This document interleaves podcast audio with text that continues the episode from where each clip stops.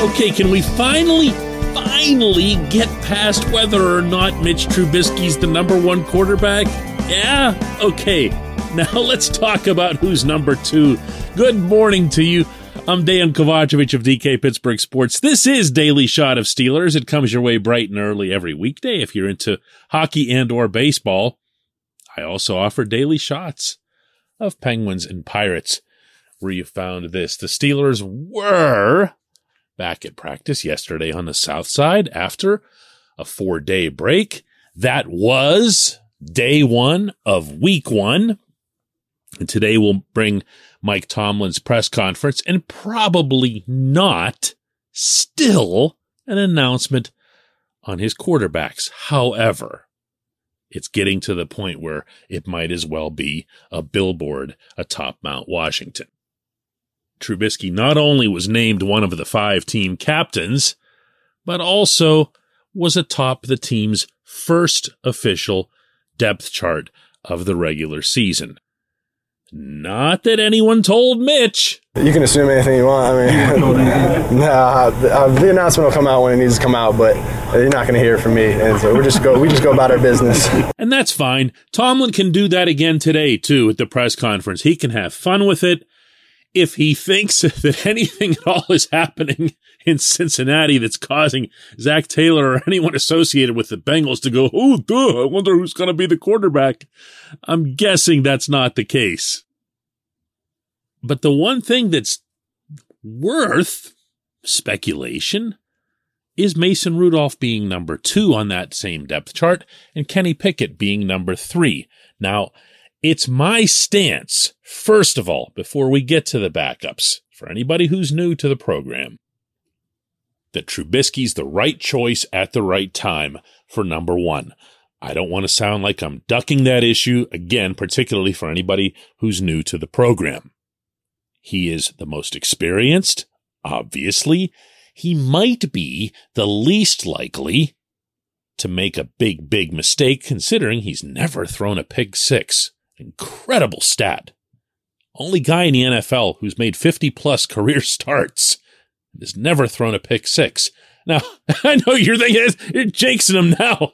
I mean, maybe I could mention it a third time to kind of break the jinx, but look, he's never done it. That tells you that he's at least reasonably careful with the football. And that's something that's really, really important, to say the least, against an opponent like this. On top of all that, Mitch is the guy who's best suited in this moment to run play action. Do not underestimate that as a factor.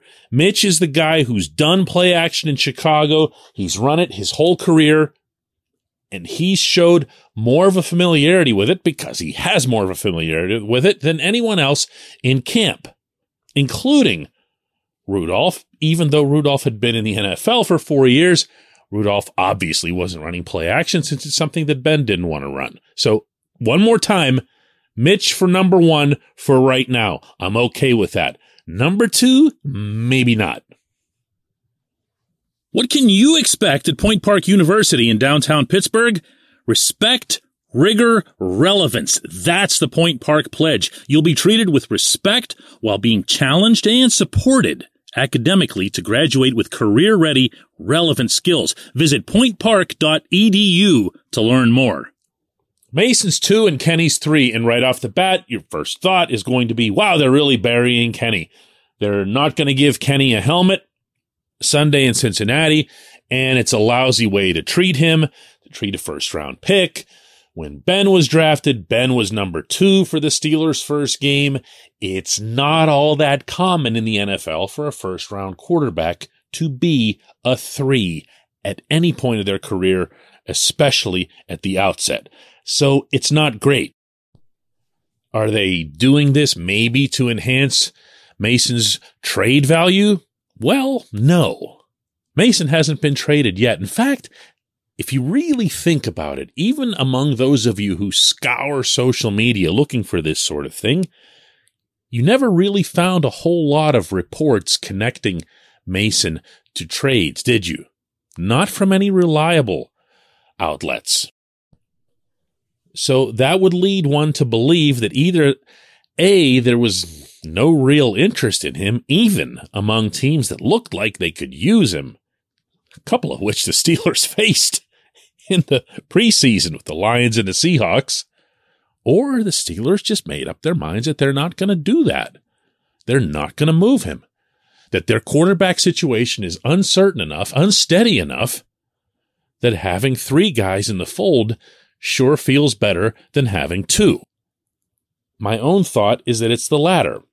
My other thought is that as much as I don't like, and I've said this for a while now, the idea of Kenny in civvies on the sideline, especially after such a promising preseason. And by that, I mean promising not for his long term future, but promising for his immediate prognosis, for his ability to immediately step on the field the people who would know the very most about Kenny's readiness in terms of game planning, reading defenses, awareness of how to compensate for when his offensive line crumbles in front of him, which obviously can't be ruled out.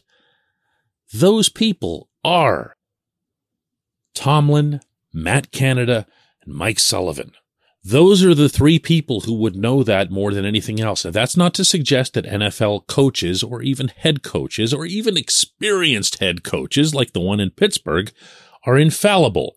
Let's remember that Tomlin presided over the drafting of Kendrick Green, followed by the bizarre anointment of Kendrick Green to be the next Maurkice Pouncey when in fact he wasn't even worth a third round pick, maybe not a fifth or a sixth round pick either. So I'm not suggesting that these people are infallible because they hold positions. I am suggesting that they have more information than you and I do. And for them to have Kenny in a number three spot entering week one tells me that they feel he has more learning to do, more absorption to do before they're ready to put him out there. When they are ready to put him out there. And mark this one down. Hold me to this.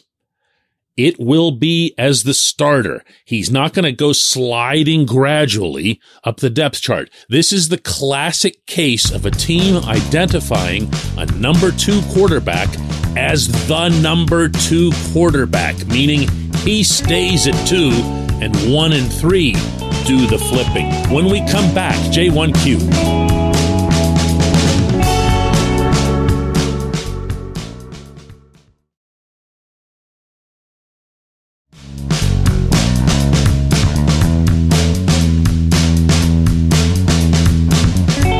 Daily Shot of Steelers is brought to you by our friends at Mike's Beer Bar. They're located directly across Federal Street from PNC Park. They are the one, the only, the premier destination in Pittsburgh for craft beer. More than 500 craft beers available, more than 350 of those local, and more than 80 of those on tap. Mike's can't be topped, not for beer, not for the awesome kitchen and menu that's available, not for all the special events that are going on there. Check them out online at mikesbeerbar.com.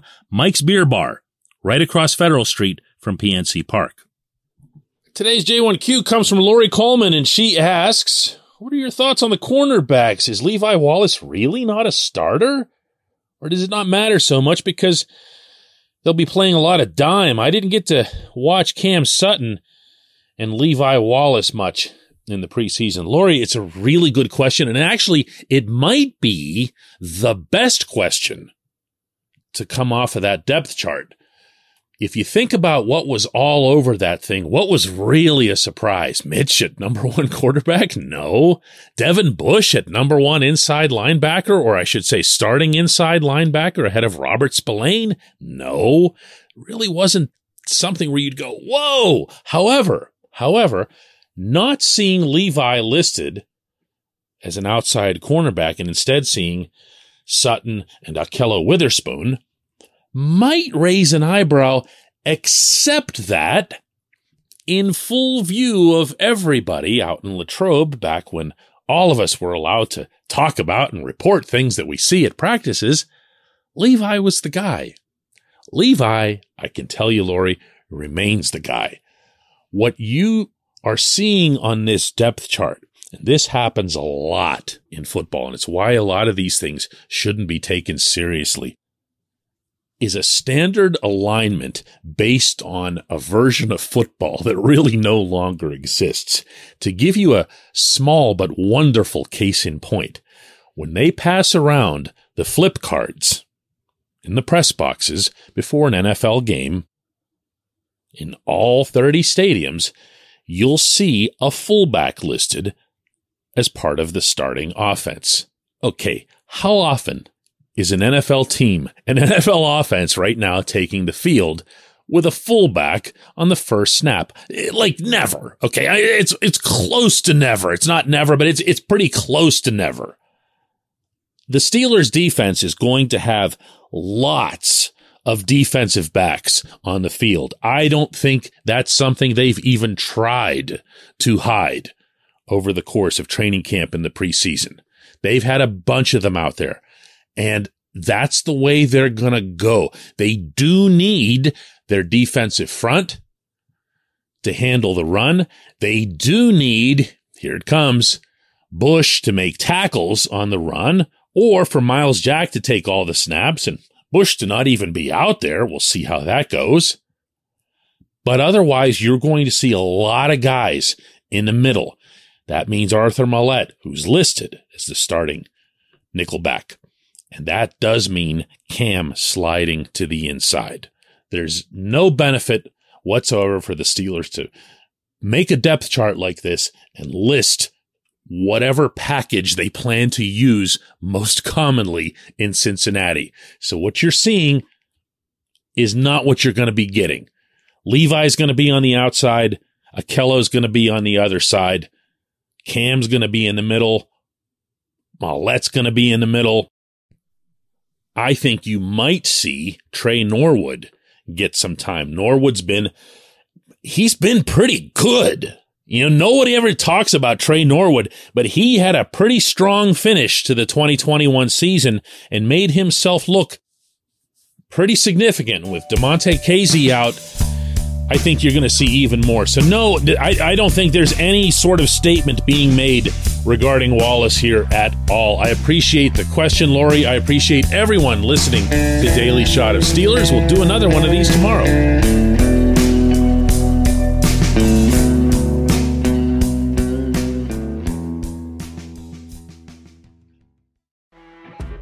You know, when you're listening to a true crime story that has an unbelievable plot twist that makes you stop in your tracks?